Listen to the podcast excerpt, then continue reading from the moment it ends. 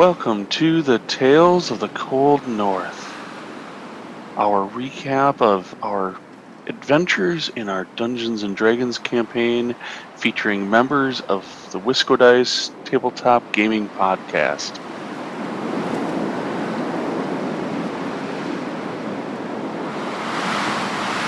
Welcome to the Tales of the Cold North. I am your DM for today's session, the one, the only, the Conzi the, with the most, and I am joined by a pair of the illustrious players from our wonderful Dungeons and Dragons campaign. Why don't you guys go ahead and introduce yourselves? I am Ghostwalker. I play Eonros, the half elf monk. Otherwise known as Matt. Hey, this is Justin, the Meeples champion also known as Koth the Paladin. All right. We have a number of other characters that are in this campaign. Of course, you can go back to listening to episode 83 for more of an introduction to each of those characters. But uh, uh, we have Rika, the halfling druid, Swifty, the human mage, Lindell, the halfling rogue, and Deacon, the half elf sorcerer. This is episode two of the Tales of the Cold North, our Dungeons and Dragons podcast. Today is September 29th, 2021.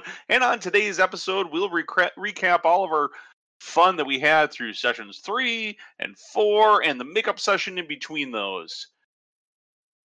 So let's go ahead and pick it up where we left off on that big cliffhanger from the previous episode I am very interested in finding out what you guys are going to try to do next.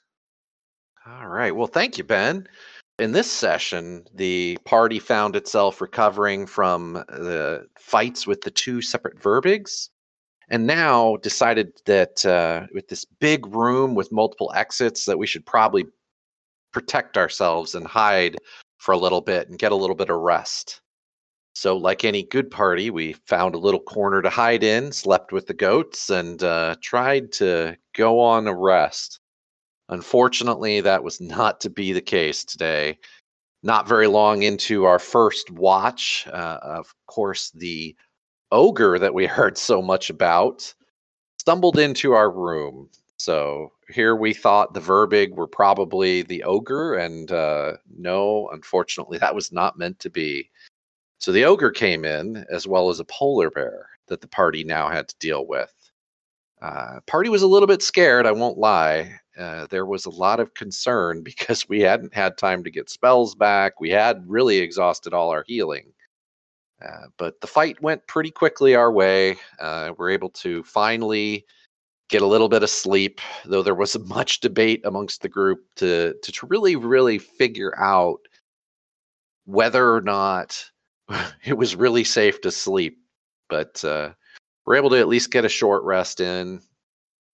Uh, get finally decided to do a little bit of the cave spelunking, and uh, one room over, uh, where the ogre was actually staying, we were able to find the missing mead. So the party was excited. We actually were able to complete that uh, part of our quest. Found the mead that we could uh, get on our way. Unfortunately, we very quickly discovered that the mead was just too heavy. So two of us went back, and uh, there was a broken wagon in the other area that uh, Eonros and uh, another character went back to work on fixing the wagon. Uh, the rest of the party, though, went a little bit deeper into the caves and uh, were able to find uh, what looked like a very well built tomb hidden in this very rough hewn area. So uh, definitely some scary vibes, definitely some feeling of uh, ghosts or undead in that area. They made the decision they weren't going to play with it right then, considering we hadn't really recovered completely. But then, uh, you know, found some other interesting things in the caves. Uh, definitely a statue to a woman buried in water, but frozen party really debated a little bit, but then eventually decided that we would uh, lick our wounds and head back to the town. Yeah, that really surprised me. That part uh, when you guys decided to lick off your wounds and run back to town with all of those other potential things you could investigate. Yeah. chose the better part of not exploring and returning to nurse your wounds. Yeah. Well, and that's one of those, uh, you know, does the DM just throw those pages out? but uh, we marked that on our, our list of we're going to come back here, at least in hope that it hasn't been picked clean by the time we get back here. So At this point, so I will mention that this was the session that I missed. But at this point, what was the like level of the party? What, what level is everybody at in this session? Were we two yet? You're still two. Everybody was level two. We were at level this two. point. Okay, so we were So- a little okay. I was thinking maybe everybody was still level one, and that was what kind of had everyone spooked to keep exploring potentially. No, but you guys leveled after session one, so Yeah. okay, okay, Yeah, I Couldn't think remember. the the thing that really had everybody spooked was that we had gone three encounters back to back, and everybody was pretty well tapped out, even with having. I think we got maybe we got a long rest, but for some reason I want to say we only ended up with a short rest in the caves. nope, it was a short rest. Yeah, the, the short Wow. rest was enough to recover a little bit, but I mean, Koth was damaged, uh, Eonros was damaged. There wasn't a lot of heavy depth to hit points and uh, spells, so we thought, let's go back to town. We can always Mhm. come back. Yep. the The party was dragging this wagon.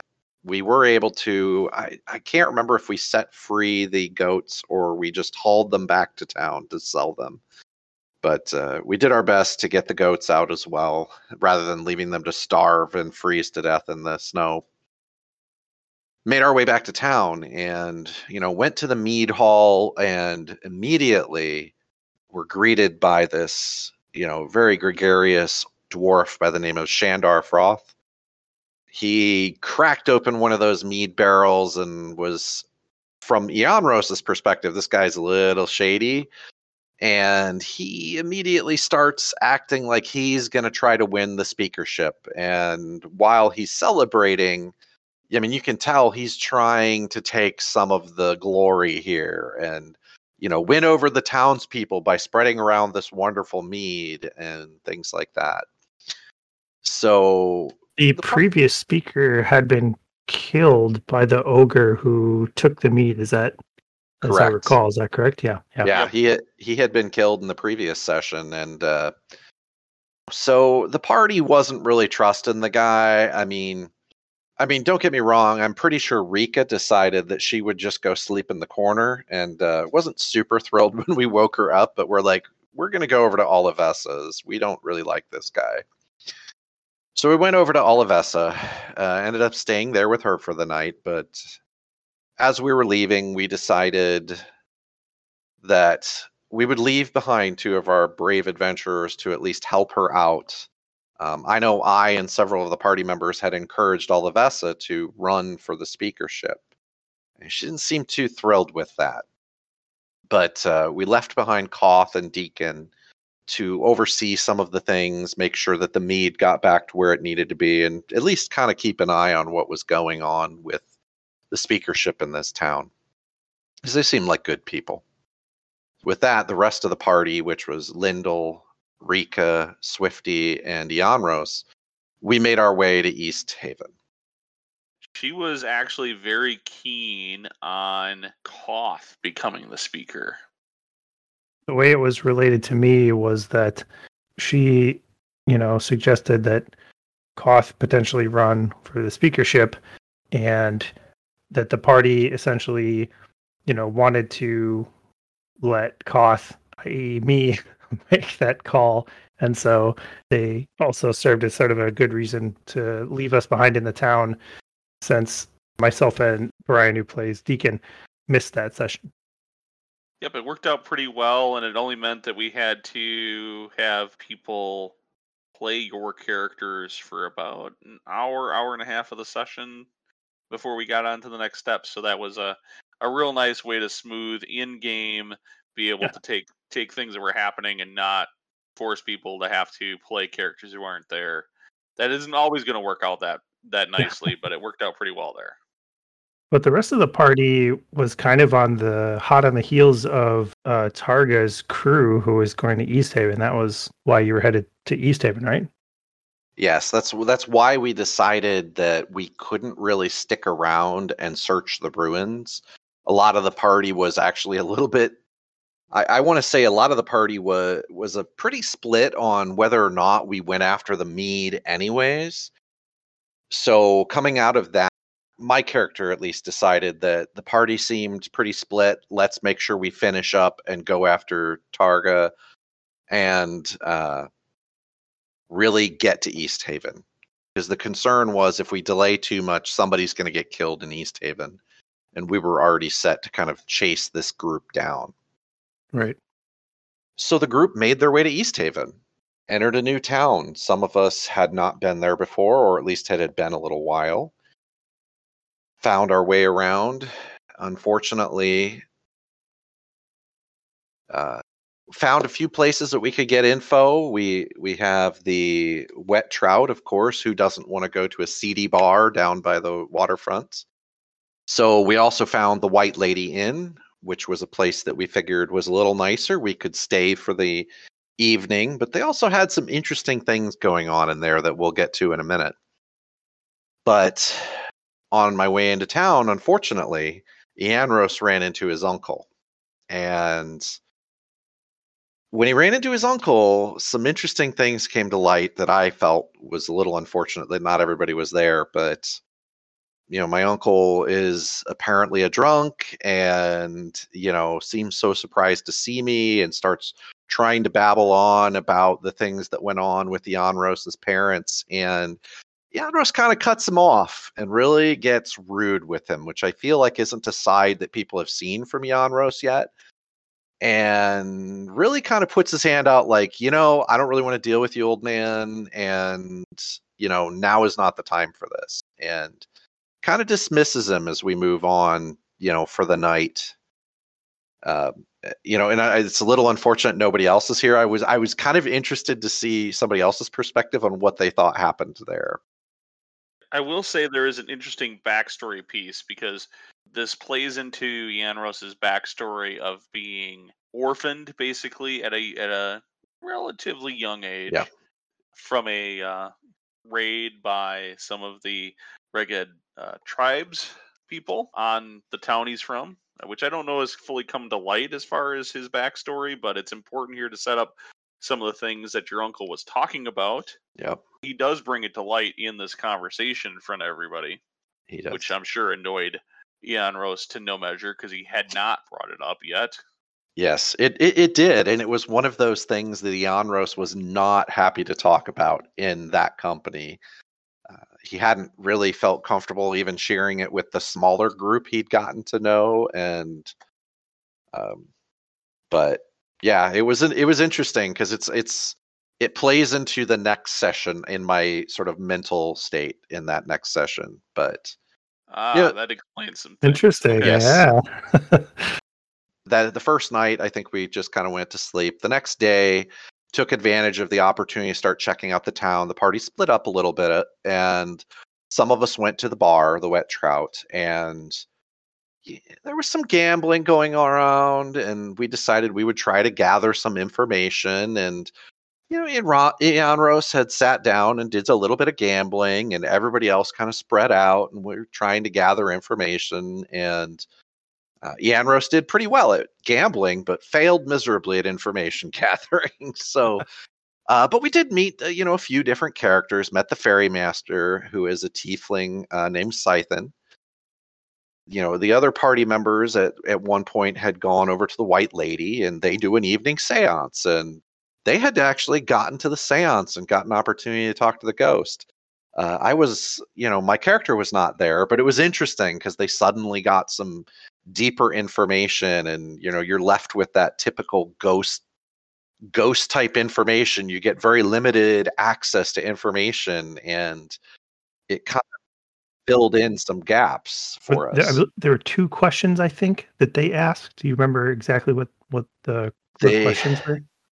i believe the first question that they asked if somebody can like where somebody no they asked something about i'm sorry this is going to come out awful so i need to get my head straight first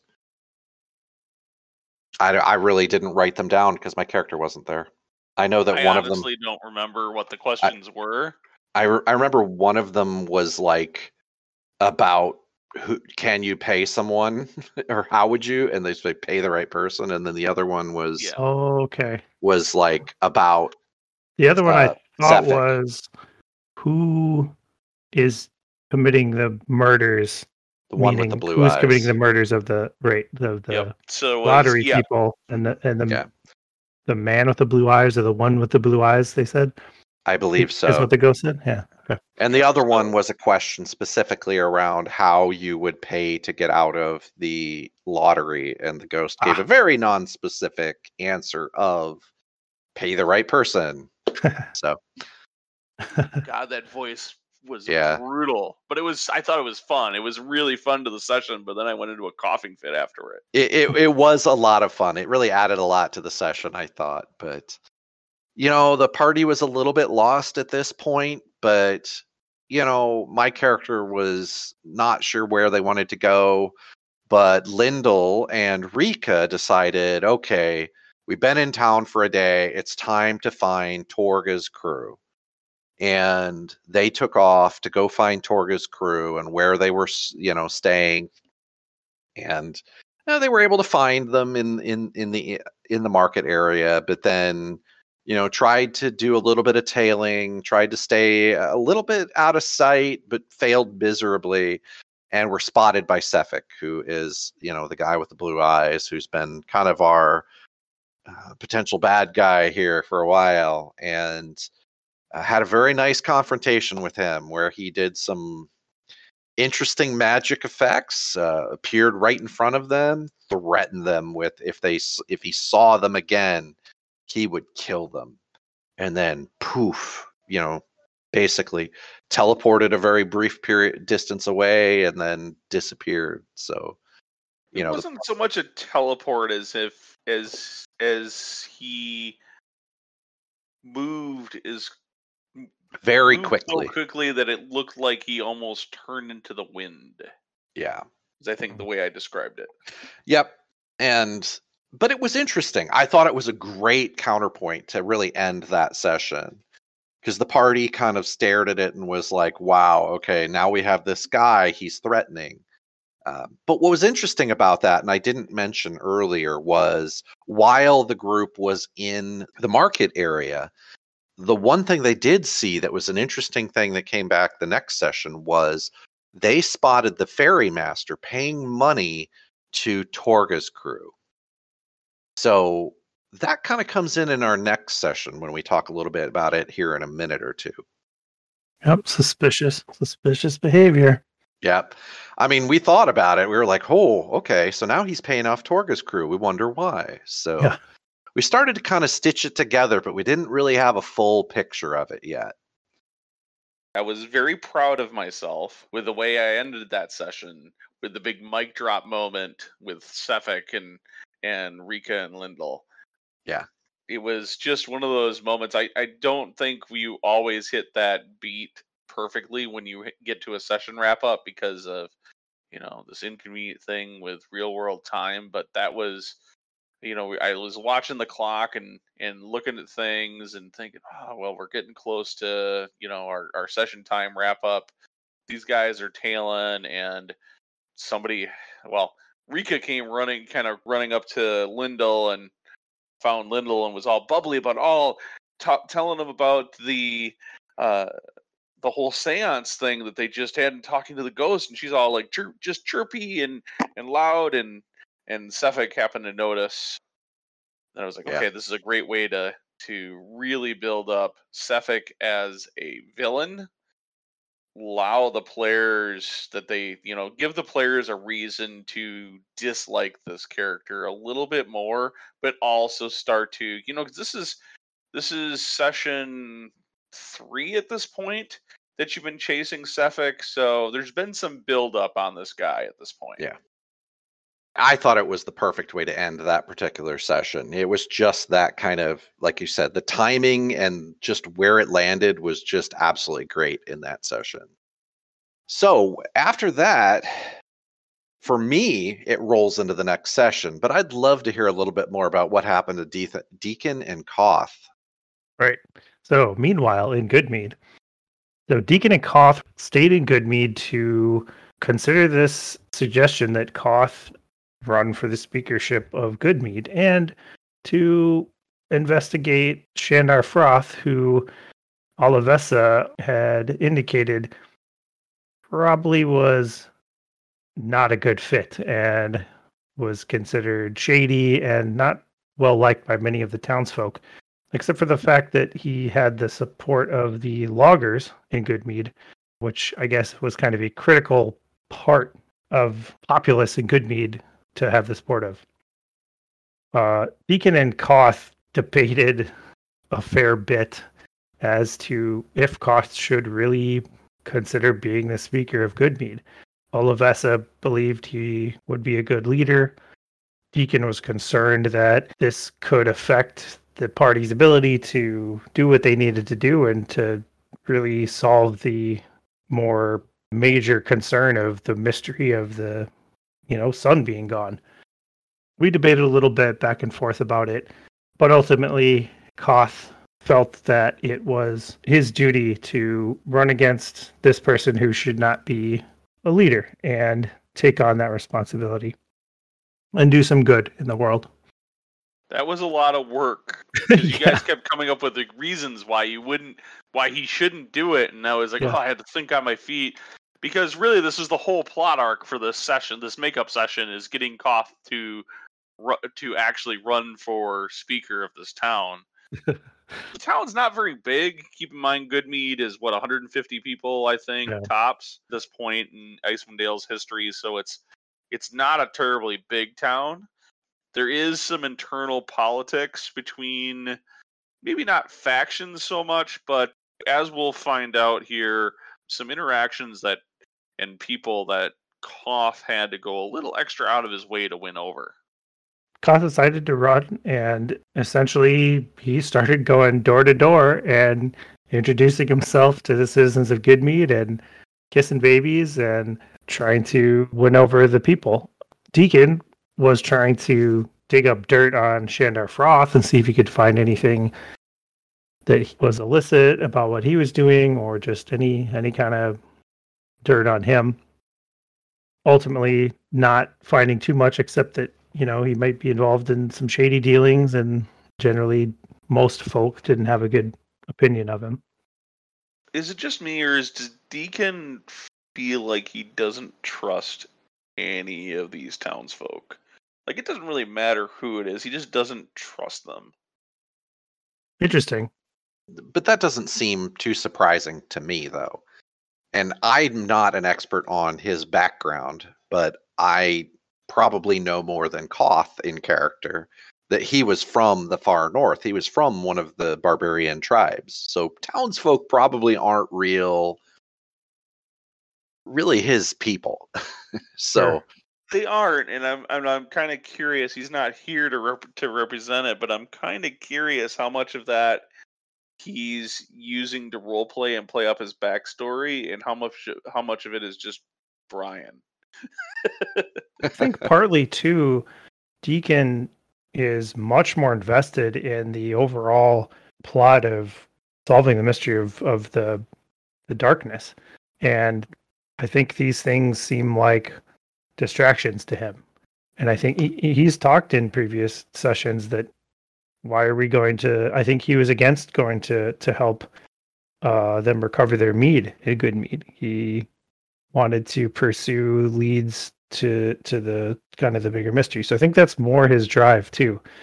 And that plays up if he doesn't really if he doesn't really care about what's going on in the towns. He doesn't really trust these people. If that's the way, if that's his angle, then yeah, I mean, I wouldn't care either if I was Deacon. I would be yeah. like, let's get the ball rolling. This is why are we stopping to help these people? I don't care. Let them deliver, die, whatever. Yep. One one point Koth did make uh, to Deacon while we were debating this was that if Koth was the speaker, that could potentially give the party a base of operations and some, even if it's small, some authority in the ten towns that they could use to to leverage that to solve these bigger mysteries and and to have some more resources. So that was one thing we talked about. Are you sure it was Koth who had this thought? I mean, that just, I, I mean, Koth didn't say it like that.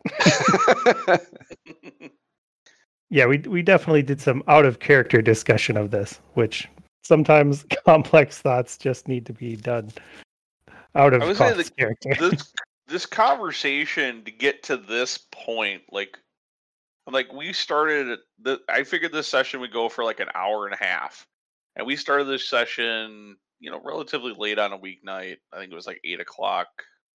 We were like thirty or forty-five minutes into this Yeah, session by the time the two of them decided that Koth would run. So I think Deacon I'm like, slash I'm Brian was- panic. Deacon and Slash Brian was losing patience with it all too, I think, a little bit. But the, all to say, Koth did decide to run. And one of the things, so he, as I said, he went door to door, he talked himself up, kissed whatever babies needed kissing. I, you know, how many townsfolk would let a half orc kiss their baby? Who knows? But more importantly, Shandar Froth had control of the loggers, who were a important political faction, as Ben said, for lack of a better word, in the town. The loggers supported Shandar, so Koth needed to win them over. Deacon and Koth headed over to the mead hall where a bunch of the loggers were um, drinking and and relaxing. Koth decided to call for the strongest logger and challenge them to an arm wrestling match.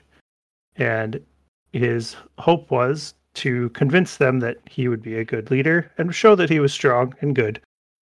A large, burly logger woman sat down and accepted Koth's challenge. At first, she uh, thought Koth was weak. She was very, very uh, strong-willed and convinced that Koth was was not gonna win the day here. And the the epic arm wrestling match began. The way Ben ran this was really cool.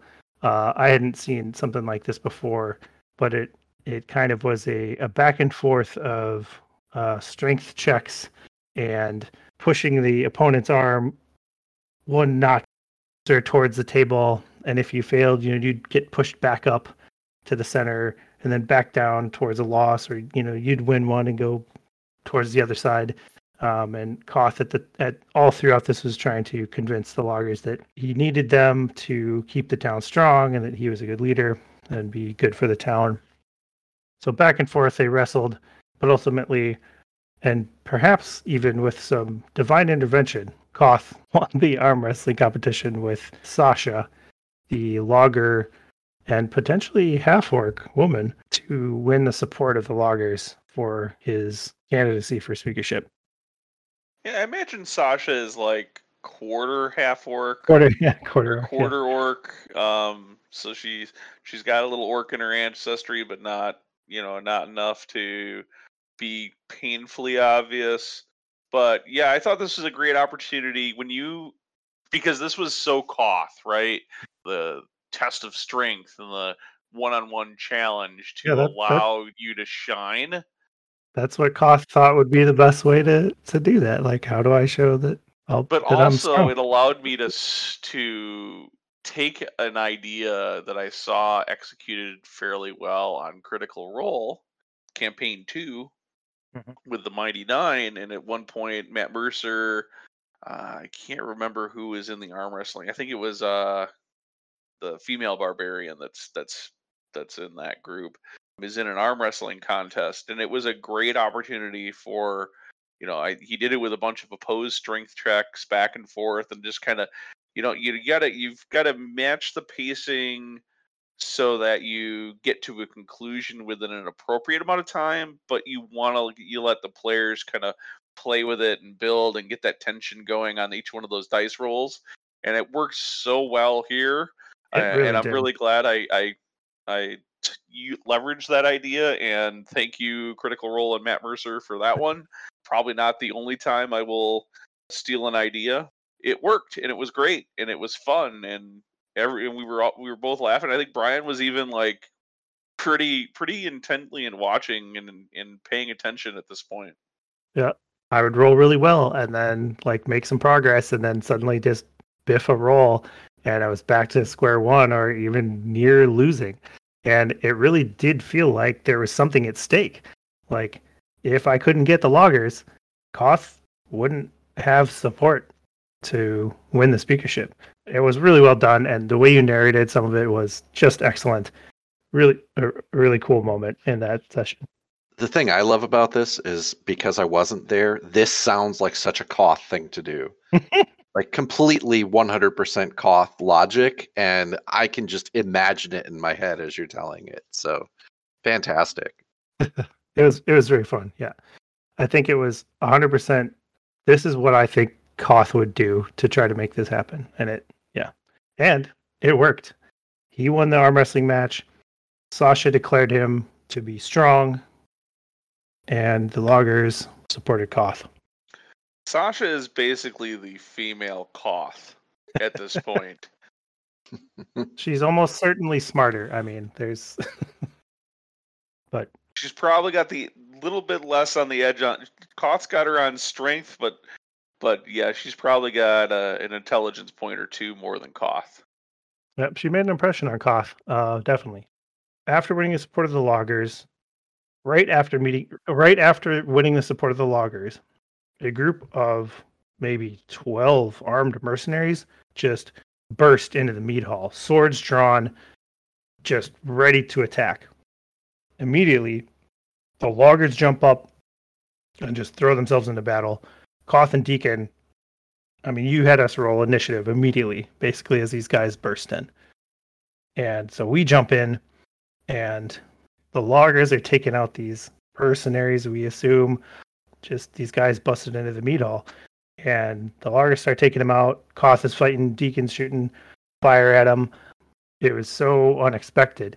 So some of them started to to run as the loggers really tore into them. So Koth decided he wants to capture one to question him. With Deacon's help, we managed to subdue one of these guys, tie him up, and get a little bit of intimidation going to question him as to what why they were there, what were they were doing. And it was revealed that this group was hired to come and rough up the citizens of Goodmead in order to make Shandar Froth look good, because the idea was they'd come rough up a bunch of citizens, he would sweep in and scare them off, send them packing, and take credit for saving the town. But unfortunately for him, Koth managed to get a confession out of one of these guys, and he spilled the beans. So, right after we capture this guy and intimidate a confession out of him, Shandar Froth waltzes into the mead hall and says, "Don't worry, everyone. I've taken care of it," as if he had just scared off all these mercenaries. Only to see that Koth and Deacon had this uh, one wrapped up, who had already outed him. Also, to point out, the Mercenary revealed that this group was hired by the Speaker of Targos, Naerth Maxwell Danar, to do this in support of Shandar Froth. That was an interesting piece of information that the speaker of a uh, of this other town in the Ten Towns actually hired these guys. So, like I said, Shandar shows up, and basically we end up. I think Sasha just tosses him out of the out of the meat hall on his nose. Yep. After that, the speakership is won by Koth, and he is appointed the new speaker of Goodmead. Beyond that, the captured mercenary Koth sentences him to labor to pay off the amount of money. Basically, just sentences him to labor with the loggers so that there's really no prison in Goodmead. It's a very small town. So you need to do something with him. After that, we decided that we needed to meet back up with our friends in Easthaven, and Koth decided he would deputize uh, Sasha to keep an eye on the town in his absence.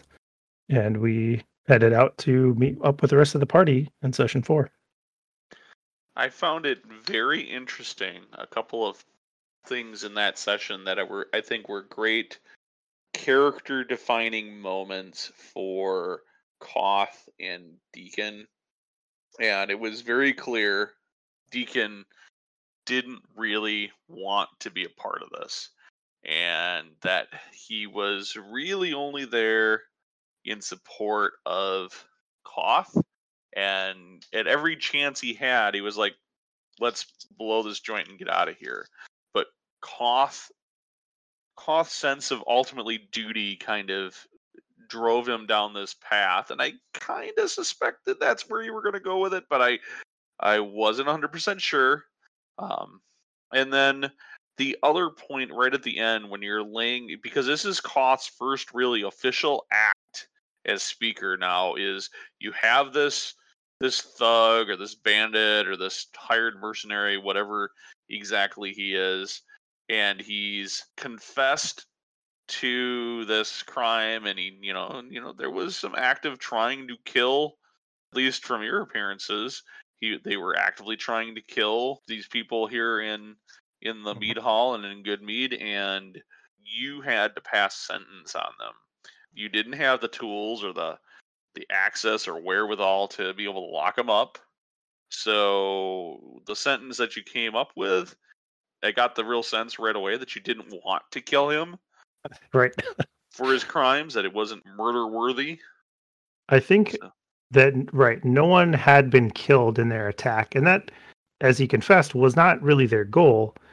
Koth might have felt differently if someone had actually gotten killed in their attack. Some of them had gotten the loggers killed, some of them, uh, but nobody in the town had actually gotten killed. I think. Yep, no one had no one got hurt, I think, barely. A Yeah, couple of loggers got some some dings on them, but that's it. that played into it some, but you're correct. That Koth didn't feel it would be just to kill him. But you did get one other reward out of this. And that was you were given the speaker's house. Yep. So I t- promised you that I would get you the map for that house and it took me a little bit a little bit after session 4 but I popped that over to you tonight. I just wanted to get your reaction to what you think of your new digs. Yeah, no, I, I'm looking at it right now. It looks awesome. So it's a a two story house, not humongous, in sort of the classical wooden framed medieval style. You know, the first floor is just just simple with like a wash basin and um, maybe some crates or chairs. And there's a, a second floor with sort of some living areas and a bedroom and a hearth up there. Uh, yeah, that's it's I think very fitting for this speakership of a very small town, but for Koth, I think it's practically a mansion. Yep, it's a little two-story Tudor with the first floor is a stone floor. Yeah, it's probably housed animals at one point in its life, but now it's just kind of storage area, and then you go upstairs, and it's more of a a small living livable area, which Yep. is really intended for one or you know you might be you, you might be able to hold up one or two you know a small family in this thing in the in the second floor We'll, Uh, we'll but, get uh, everybody in there. We'll we'll yeah, get cozy. Sleeping arrangements will be interesting if we we have a six player party and the it's sleeping in this thing at once. But Two halflings. They two, they can go in the in this big chair. Both the party has a place of operations, and you guys can outfit it or change the layout. I mean, I can update it on the map. I have a I I picked up a a mapping piece of software today to to actually draw it out and take the time. So I can I can modify the map or, or you know adjust it based on the furniture and whatever, so that we can we can update that as time goes by. Yeah, Awesome. So then we were going to roll into our fourth session. Now, one of the things I do want to preface this before we kind of dive into the details on this particular session is, you know, Ben highlighted at the very beginning of this session, he said, Hey, you know, think about your characters, who you are, who you want to be. And I will be the first one to admit, I felt like I was struggling with Ianros's psyche a little bit in this.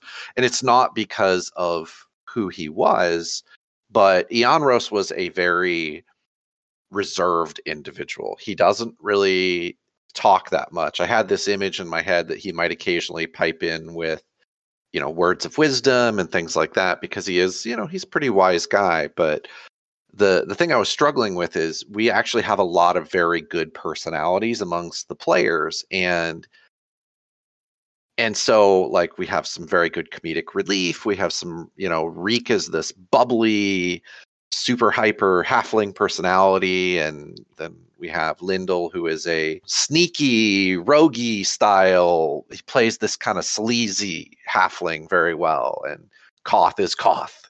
But like then we have like Deacon and myself, and and I and I'm I'm glad to hear Ben say that Deacon kind of showed up a little bit more in this last session. But I felt like Ianros has just been kind of this quiet guy in the bottom, hiding behind it. But Oh, not in this session. oh no, and and and there was a reason behind that though, and I think what really helped me was when Ben threw my uncle into the last session.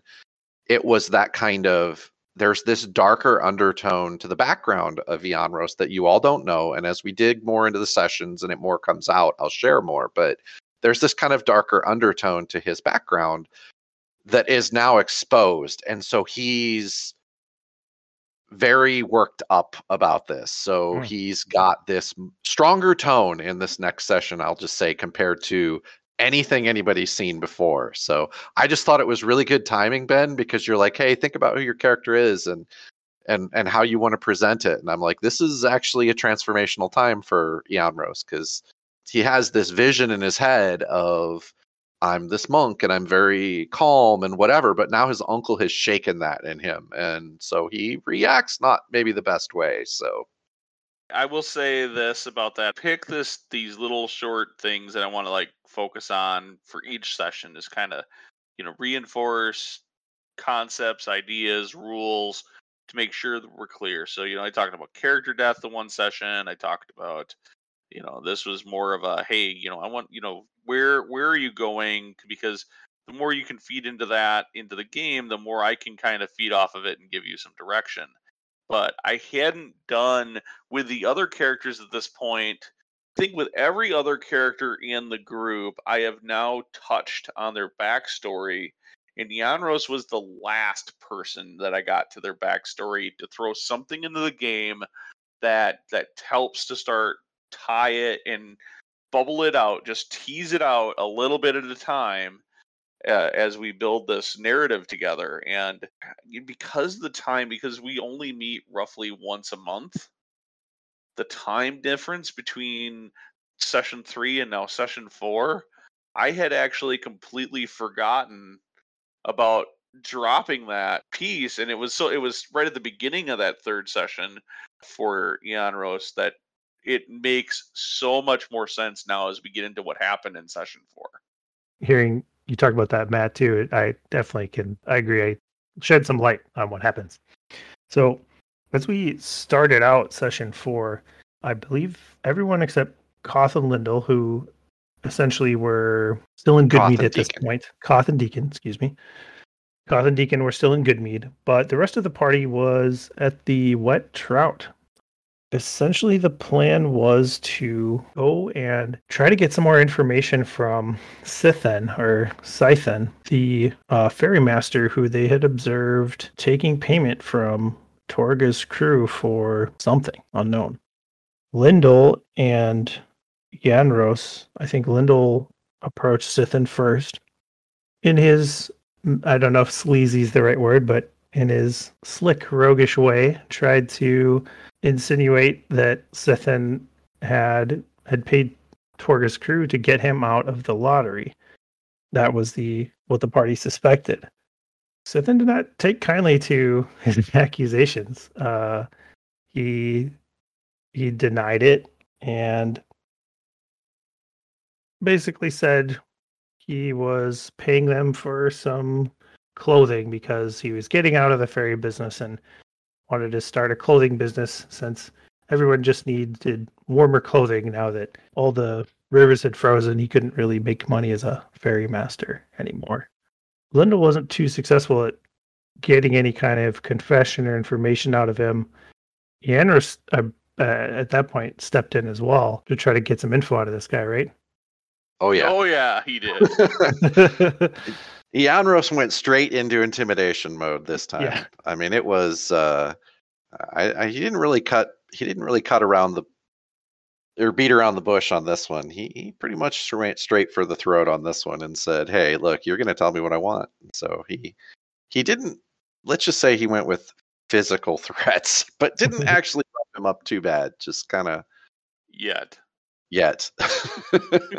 Yeah, there was yeah This no direct uh, violence to the guy, but certainly threats. Yeah, intimidating tactics for sure.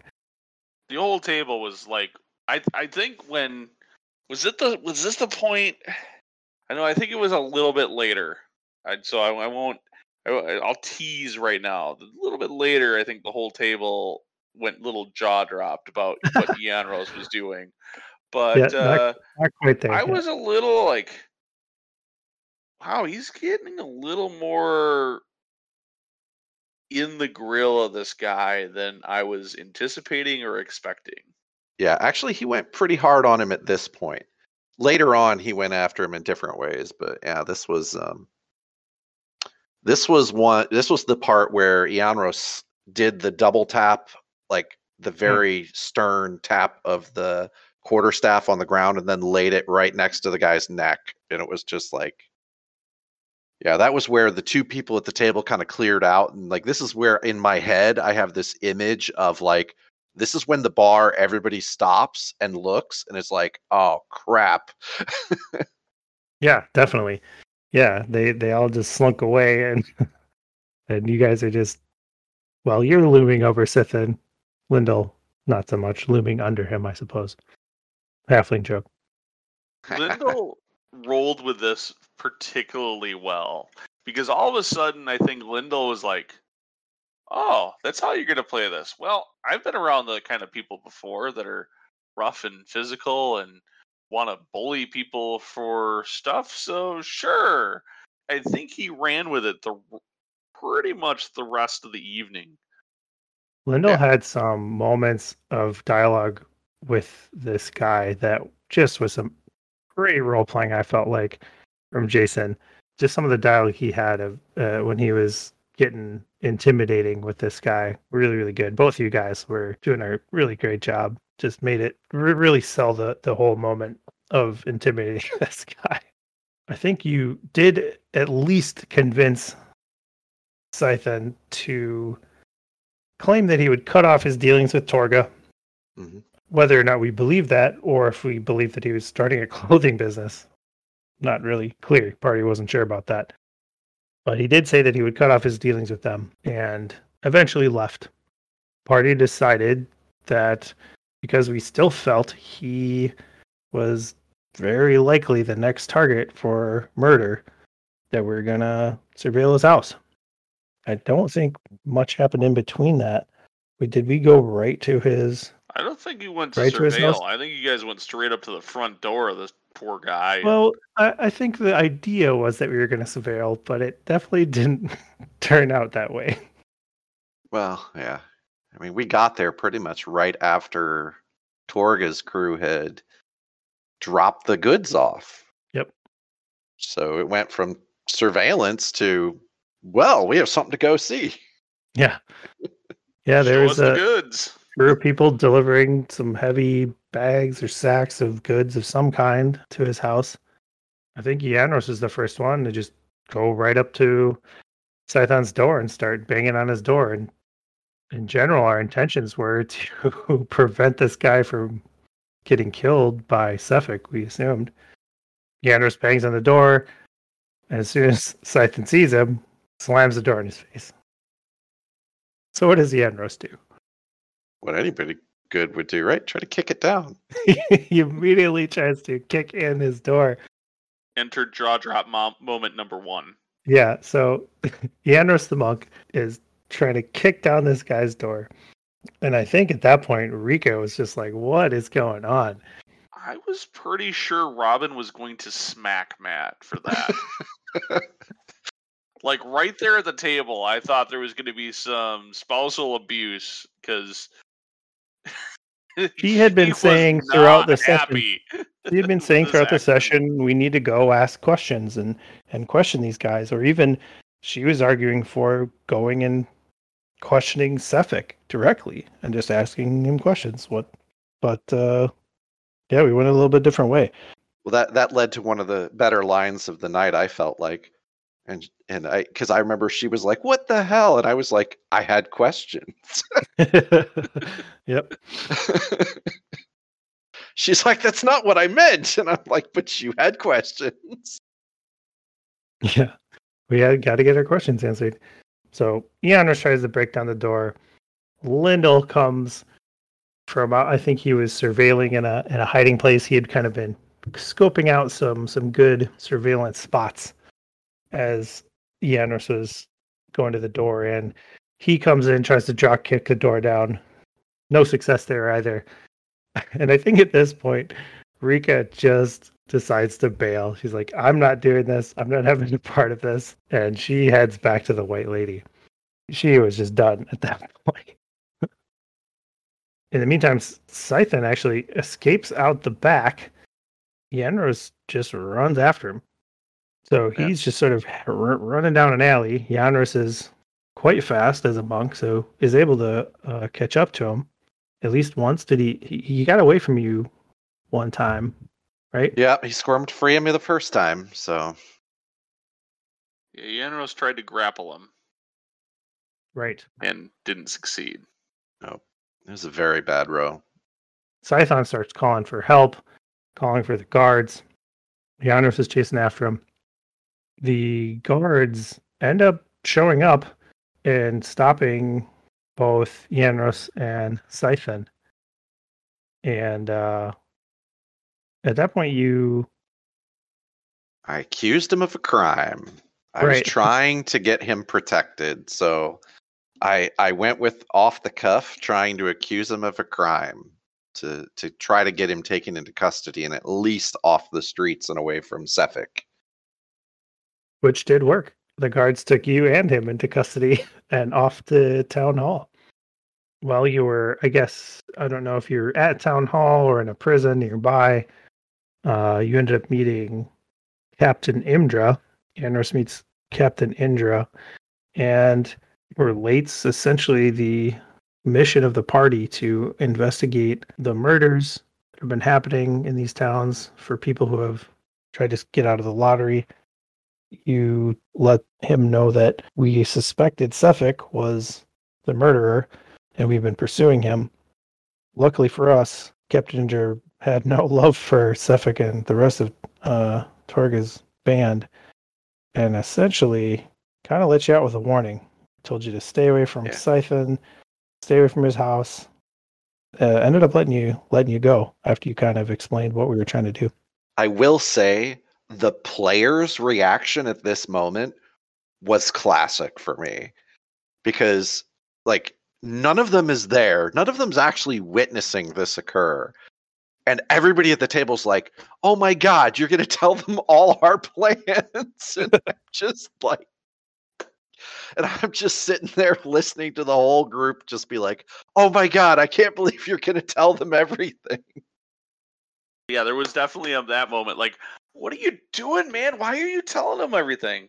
This was great from the DM's chair because for the vast majority of this session at this point, I basically didn't have to do a whole lot other than play Scython and be this poor abused guy. So one thing I did want to point out is Easthaven is a in comparison to Goodmead is a much, much, much larger town. So where Goodmead was like 150 people, here Easthaven is got a population of about 750 and is about the third largest town in all of the 10 towns. It's large enough that it has its own town hall, which is where Ianros and Sethana were taken. They were put in their own separate rooms under guard. It took a little while for the captain to show up and talk with Ianros. I think I, I think it was long enough that I was able to put him on pause and deal with what the other players were doing, which at this point was Lyndall and um, Swifty. Swifty breaking into the now abandoned Siphon's house and rummaging through those bags, which were actually clothes. Yep, it appears he he had been telling the truth about that aspect, and that he was attempting to start a new clothing business or uh, sell clothing. I will say the classic for me was when Swifty and Lyndall then decided to rig the locks. That was awesome. Yep. That was like, okay, I don't, sh- I'm not sure I follow this logic, but okay. We're going to make it easier for the bad guy to get in and kill him later. uh, there might have just been some general, we don't like Scythen, and if he happens to get murdered, okay. That's kind of what I was getting the vibe of at this point.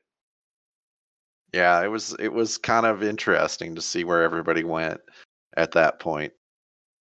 So, you know, at this point, we're really the nice thing i- well and and and understand i mean i know there's been a lot of talking here folks but uh you know this was probably what about an hour hour and a half in and at this point our other two party members catch up because we decided for the night it was just best to everybody get some sleep rick had already bailed on us i'd not gotten in jail which was probably for the best but uh, we decided to get some sleep and hopefully Koth and Deacon would catch up with us. So Yeah, we we did some some magic of of D&D, time and and like, time and space.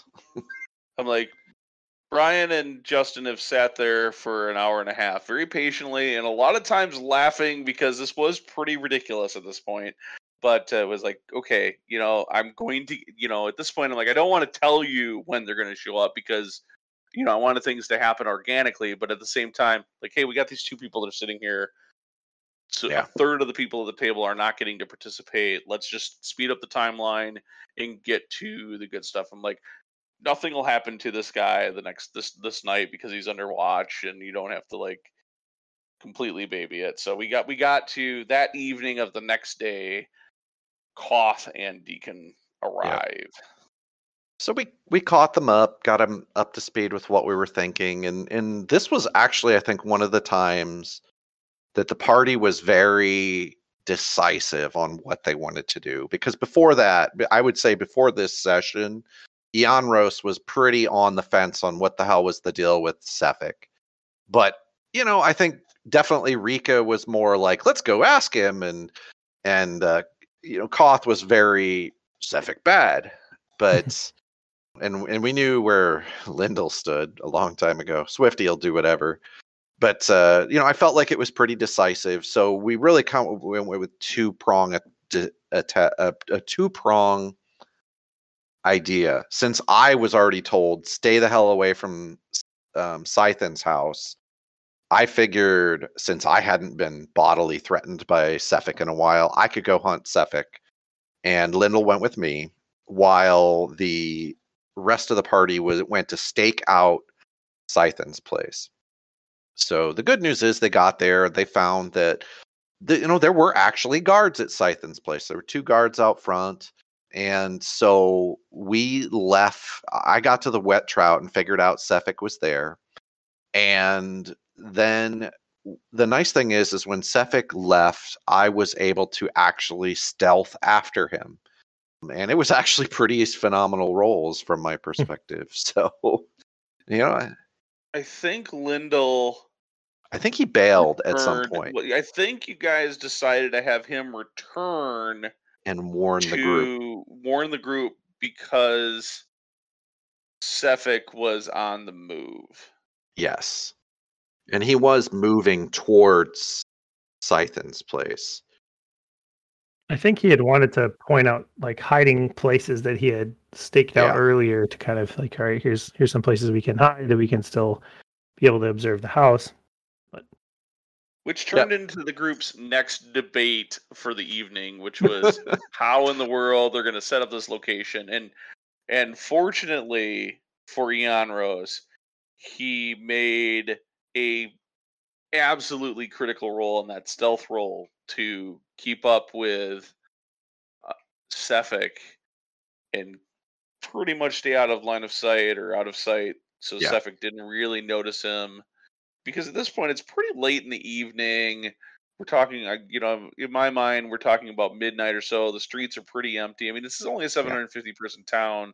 There's not much for businesses, and a lot of the people are, you know, in their homes trying to stay warm because let's don't forget it's negative, probably about 40 degrees out right about at this point in the game. In the game, and the players back outside of Scythens are sitting there debating, debating, debating, and I'm like, okay, Yeah. if this keeps up, we're gonna be doing, we're gonna be talking about what to do for another 45 minutes. So I politely interrupted.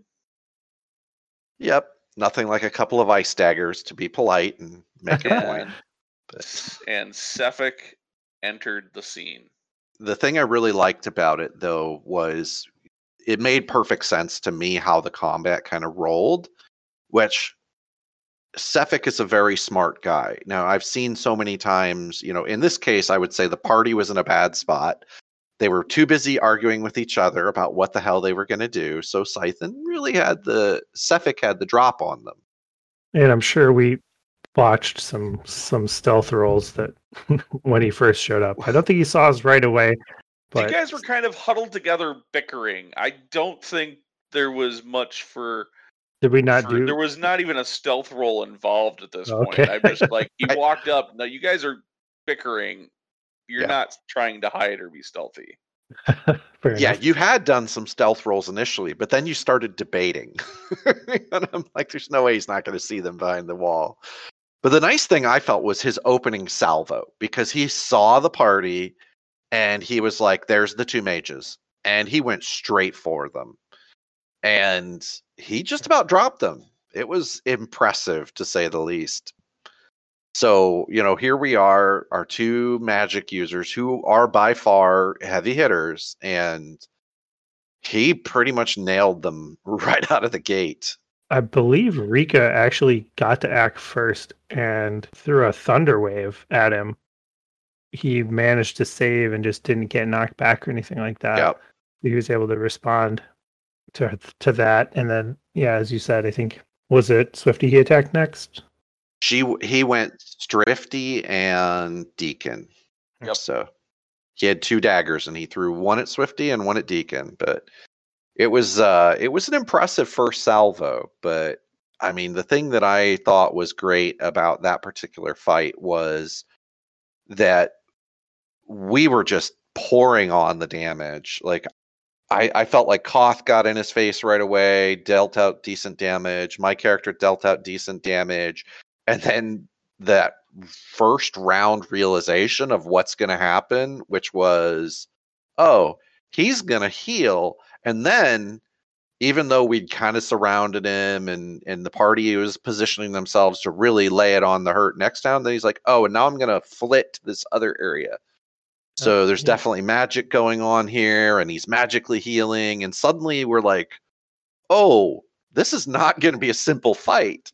So what started as this, like, yeah, he had a pretty heavy salvo, but I felt fairly confident on our positioning in the first round, suddenly turns into this, oh crap, moment. We put a mind. lot of damage on him, and we had two guards. Uh, well, uh, maybe one of the guards jumped in right away, but we had an essentially it was almost seven on one.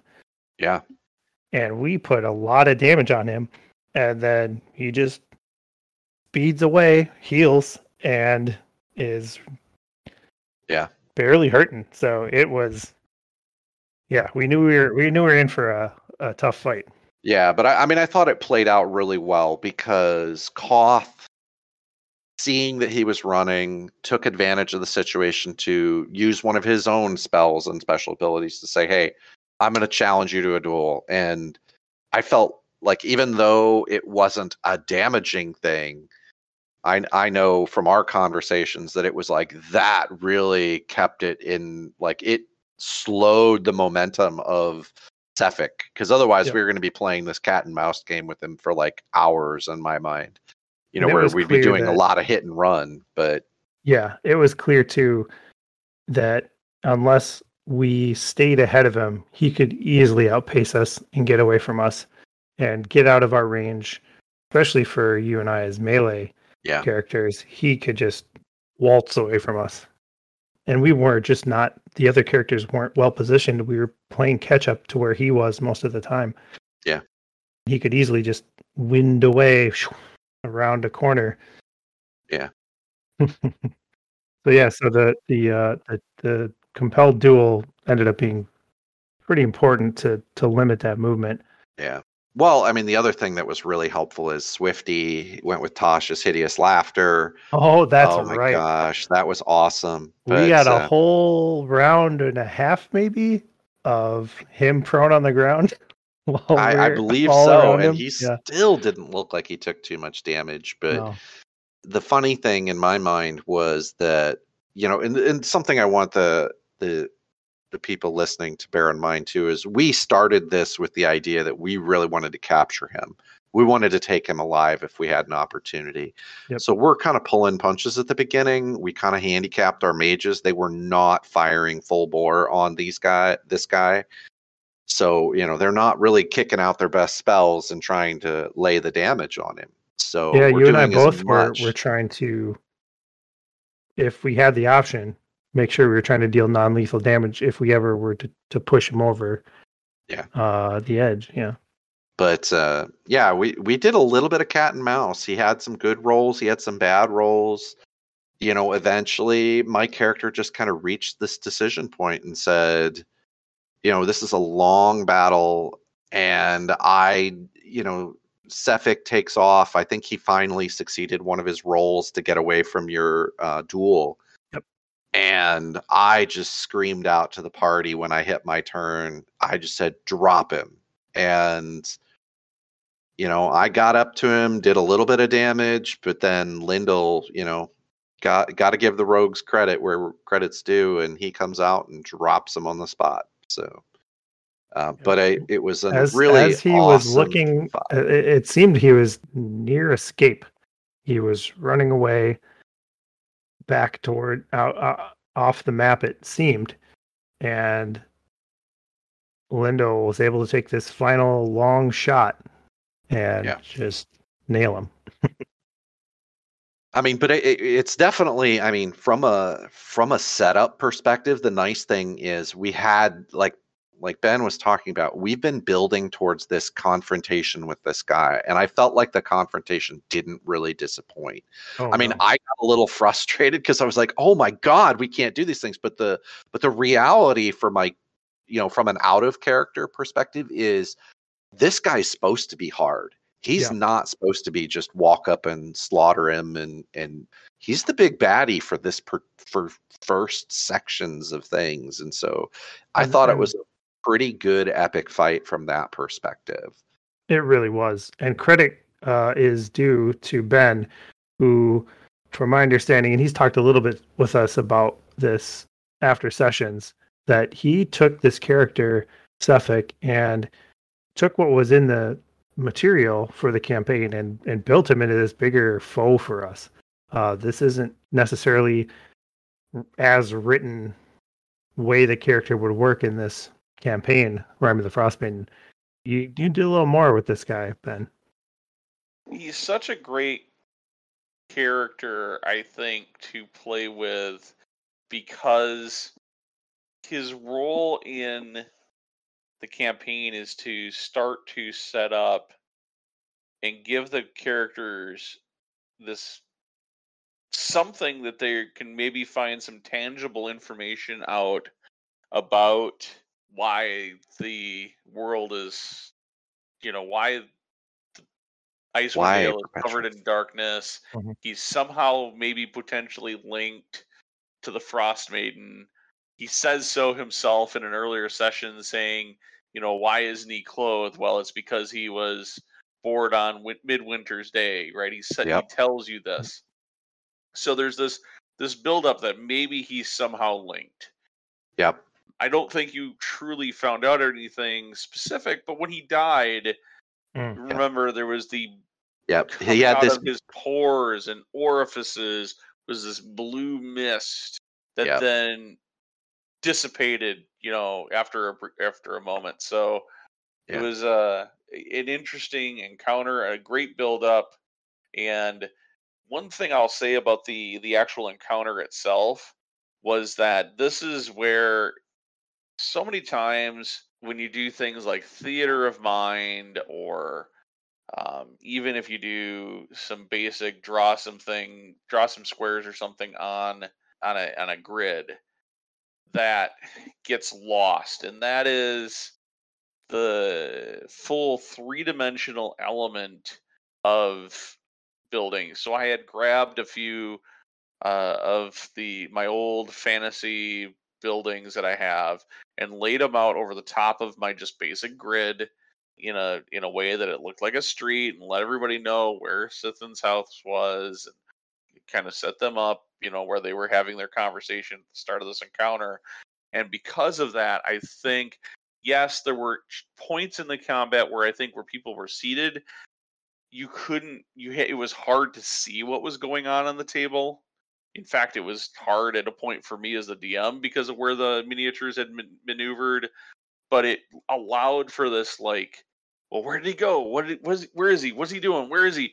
Uh, it- running between buildings and leveraging the terrain as part of the combat that made this boss fight as epic as it was it wasn't just the fact that Sephek was a big bag of hit points and that could regenerate, but the fact that he's darting between buildings and oh crud, you can't you- that you can really visually see that you don't have Yeah. line of sight on this guy anymore. Like I can't see him; he's out of sight. Like those things became big, big factors as this combat progressed. No, I, I thought it was great too because then even the players were leveraging that to their advantage. Like Lyndall was like, "Okay, I'm going to climb on top of of Sithin's house." He's like, "I'm going to get on the roof because then I can get line of sight." So he was Yeah. like, the players were beginning to look at those three dimensions and be like, "Okay, I can't keep up with him, but if I can get line of sight, I can keep doing something." So it was interesting to see how the players played with that three dimensionals too. It really helped build a feeling and a visual that this was happening in a real place too. Mhm. You know, more than maybe even just 2D, you know, flat building tiles or something might might do. There's a point where Sephek dashed away from us, got away from the compelled duel, and made a beeline towards Sithin's house. And that tension of like, he's right there, like he can get into the house. And we knew that the locks didn't work because we had broken them. And so just that tension of watching him being right there, just about to get into the house, was really great. Hats off to you, Ben. I mean, having having the models and the 3D stuff is uh, always adds, I think. All right. Yeah, the great part was I didn't have to do a whole lot of prep work or or creation. I just literally grabbed a couple buildings out of the back room and put it on the map and was like, okay, let's go. Worked great. Yeah. So, question I had for you, Justin. What do you think were the role playing highlights out of these couple of sessions that you had? Yeah, uh, I mentioned a little bit before. I think when you and Lyndall were interrogating Sithin in the wet trout, there were some like moments of dialogue that you guys had where it's like it felt like you had written something out as dialogue for this role playing game and were reading it. It was good. I was totally into it. You were getting in this guy's face.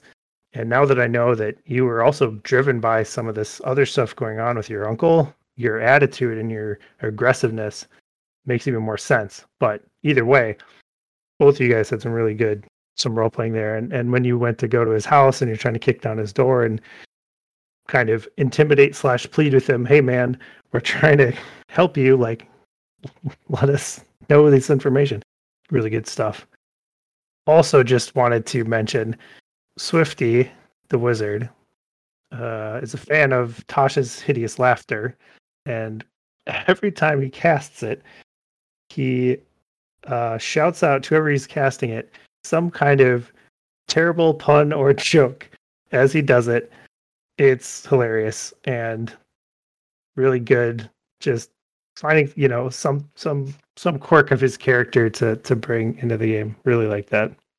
Yeah. I think I think it fits Sean and his play style because he is a he's almost the comedic relief. Yeah. of the whole group because he's he's quite often making little quips and jokes anyways. Right. And it's to a point now when he casts it, he lays out the joke, and I'm like, okay, what's the DC?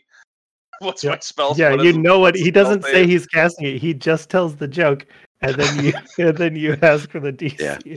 So he good. he is really a great counterpoint i think to ben's thing where it's like other people can be more serious characters and his character's never serious. He's just like you know he's all about just the the comedic relief and and i i think it's great. It's always nice to have that in the party. Um i i think for me the two that always really draw it out for me is and and and i and i full transparency rika is my wife but um you know she she has these I, I've I've watched my wife play role playing characters for quite a few years, and she always really gets into character, and it's just interesting to see her because when you see her at the table, she's like almost always she's Rika, and Rika is this bubbly halfling druid that just like like doesn't have a care in the world, and you know just kind of is very impulsive, and that always I think comes across really well. And the thing I really like about Koth is Koth is always Koth, and and you're very consistent with that. So um, I, I always just kind of love that because I would say Rika and Koth have found their characters very quickly. I mean, I I think L- Lyndall is very good too, but his his character is good in different ways. You know what I mean? Whereas like Rika's kind of over the top, Koth is a little over the top in their way too. So Yeah, I'm excited to see how your character develops, Matt. I think you you found some interesting avenues, like different different aspects of of Ianros to kind of bring out, which was really cool. Like you said, I think prior to this, you were a little more Ianros wouldn't talk as much. He you would talk as a player, but in terms of like Ianros, you know, having a distinct personality, definitely came out more in this session than I've seen, and that was really cool. All right. So the last top, one of the last things we usually talk about is game learning points. So, uh, Ben, what do you think is a good tip for people? So this is where I'll chime in with my DM's tip for for the day. Yep. My DM's tip was all about speeding up combat, and I start and I dropped that one at the beginning of session three. Yeah. When we did the combats in the previous session, in session two, with the Verbeegs, it was very slowed down. It was very much the group a group think about player character actions and things started to bog. And with six players, if everybody starts doing this, instead of being able to get through a round of combat very quickly and keep the pacing nice and fast, it gets it, it becomes a problem. But even with four players or three players, it's something to be very respectful of. And so I had given a speech about that at the beginning of session three about, you know, combat rounds are six seconds.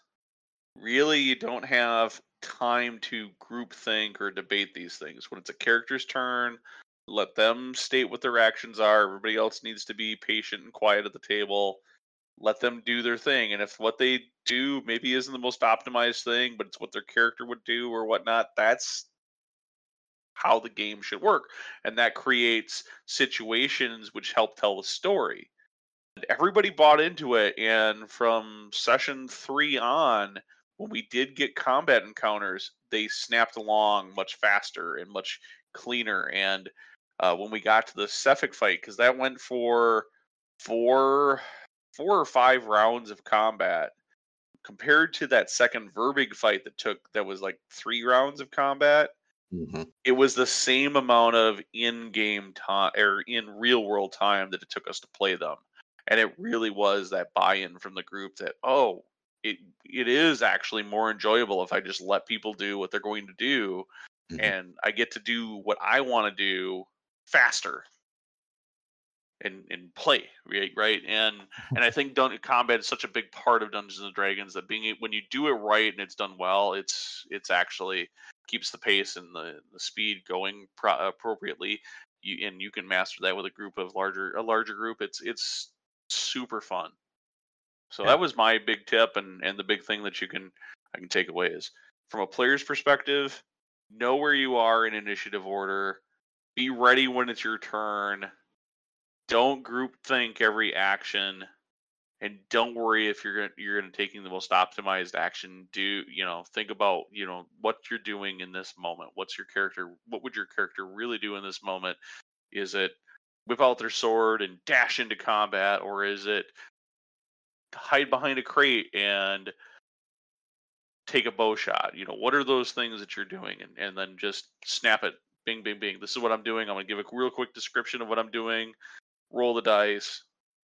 DM tells me, you know, what it what it did in the narrative, and boom, next player. I think that's great advice. I, I mean, I think to to counter to support that, you know, one of the things I noticed this last round, last couple sessions was, you know, take a little bit of time to really learn your own abilities.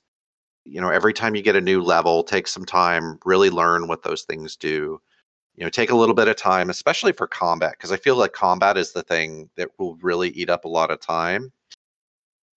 Learn some of those abilities like what is it to grapple somebody? What is it to do this? You don't have to learn every mm-hmm. fine detail of every single piece but take a few moments to at least understand the basics of some of those core combat things. Having to stop for five minutes to look it up and debate it. See the vast majority of the rule book is the player's handbook is everything to do about combat. When you look at your yep. character sheet, other than this little column of skills, and it's a very short, succinct column of skills, everything else on your character sheet is combat. Yep. So it's it's a big big deal, and knowing your abilities, it, it is it's a really fun, and it does play into that speeding up the combat. It does play into that speeding up situational things potentially even if you're a spellcaster well where where and when are those combat oriented spells? Or those role playing spells really useful to use? So i don't have a a tip per se but an observation that maybe we can think about a solution for come back to as here's what we did and turn it into a tip. Um, you mentioned some bickering that we were doing at one point when we were trying to stake out in front of Sithin's house. And I think we have, as a group, a bit of a tendency to have these debates sort of in an out of character fashion. Maybe it's we're trying to optimize, maybe it's we're trying to share information just as players.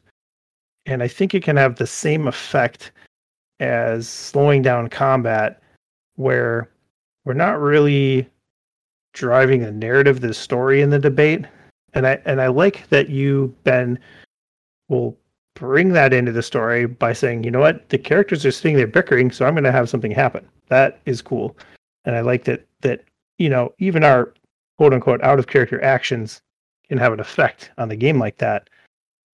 What I was thinking about when you were talking about that is how can we have those kinds of debates, maybe do them quicker, but in a way that drives story narrative or do it a little more in character or a little less metagamey maybe. So that's just something I want to think about for the next time we play and think about how I definitely contribute to that where I want to start thinking about things as a player instead of as a character. What can I do to use that as a in character debate to drive the story instead of slow down the game by just talking as players or something like that? It is certainly a challenge when you have six players in a party that this is almost inevitably going to be something that happens. I actually watch it happen on Critical Role. I happen I happen to have watched it happen in other uh, D&D groups that I've watched over the years when there are a significant number of players at the table. And we are blessed with a number of play, not only six players, but players that are very vocal in what they want to do or what they think a situation, what the best tactics are to do, what the what the way they want to interact or react to that to that particular scenario that I put in front of you.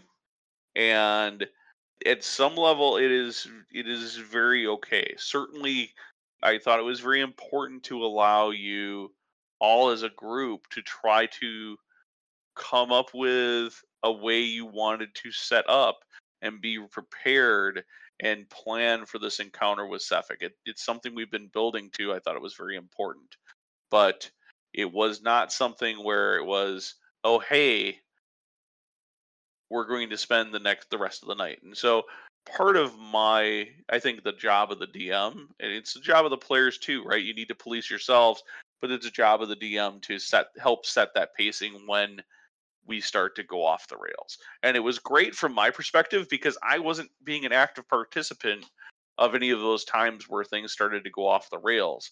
I just, you know, I'm sitting there just listening away, like, okay, we're having this great conversation at the table, things are going.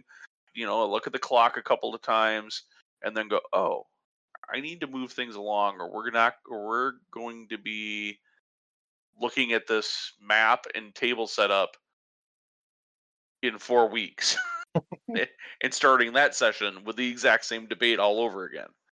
You know those are the kind of things that i do behind the screen and you're right i do i do try to drive it. It's it's important that the players do it as well and who knows that might be a future dm tip where i come up with some tips for you guys on being able to deal with those situations all right. Well, this has been a great conversation, folks. I'm glad we can kind of share some insights for people. Uh, any final words before we sign off on this episode of Tales of the Cold North? Just remember your DM is not your enemy. We're all here to be friends and have fun together at the table. So let's get together and roll those dice. Thank you so much for listening. Make sure you leave a review of this show wherever your favorite place is to find podcasts. Oh, and by the way, give us a like on our Facebook page. And don't forget to follow us on Twitter, Instagram, or Pinterest while you're at it. If you haven't looked recently, make sure you catch up on the blog at wiscodice.com. Hey, Brian, what's that site? Ah, oh, darn, I forget. Uh, Justin, what's our website again? Wiscodice.com. That's right, it's wiscodice.com. And until next time, everyone, peace out.